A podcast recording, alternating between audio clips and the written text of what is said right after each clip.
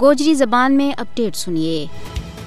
بھارت کے زیر تسلط جموں کشمیر کا لوگ امام حسین رضی اللہ تعالیٰ عنہ کا نقش قدم پر چلتا ہوا دوجی یزیدی طاقت بھارت کے خلاف برسرے پیکارے۔ کشمیری حریت پسند عوام انتہائی مشکل حالات ماوی آزادی کا پرچم نہ سر بلند رکھ کے سچو حسینی کردار ادا کرنے کو عملی ثبوت پیش کر رہے ہیں۔ کربلا ایک درسگاہ ہے، کشمیری بھی اس درسگاہ تو سبق حاصل کر رہے ہیں۔ آج کشمیری حسینی جذبہ پر ڈٹ کے حق کی خاطر لوگ کو نذرانوں پیش کر رہے ہیں۔ وے بھارت کا کسی ظلم و جبر نہ خاطر ماں نہیں لیا رہا۔ آج بھارت کی طرفوں اہل کشمیر پر زندگی تنگ کر دیتی گئی ہے۔ انہوں نے مجبور کیے جا رہے ہوئے کہ وہ باطل کے سامنے سر تسلیم خم کریں اور یزیدیت نہ مان لیں۔ اس واسطے انہوں پر اس طرح پیرا لائے گیا ہے جس طرح فرات پر یزیدی لشکر کا پیرا تھا۔ مگر ساری سہولتوں کے باوجود ظلم و جبر کا سایہ ماں کشمیری رائے حسین کا مسافر بن گیا ہے۔ انہوں نے امام عالی مقام کی طرح موت کو کوئی خوف نہیں وہ شہادت نہ اپنے واسطے ایک سعادت تصور کر رہے ہیں۔ انہوں نہ جکان ماں باطل قوت ناکام ہوتی نظر آ رہی ہے۔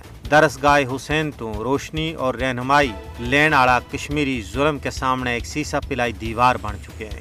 جس طرح لشکر یزید پریشان تھی، اسی طرح آج بھارتی غاصب فوج پریشان ہے۔ بھارتی فوج اگرچہ ظلم و ستم کی ساری حد پار کر چکی ہے، لیکن ایک انجانو خوف ضرور ان کو پیچھو کر رہے ہے۔ کشمیریاں نے کربلا تو مجھ کچھ سیکھی ہے۔ وہ رائے حق ماں قربان ہونا ترجیح دے رہے ہیں۔ کشمیری عوام کا حوصلہ بلند اور عزم جوان ہے کشمیری قوم واسطے کربلا کو یوں ہی پیغام ہے کہ حسین کا پیروکار کٹ سکیں، مر سکیں، لیکن باطل کے سامنے جھک نہیں سکتے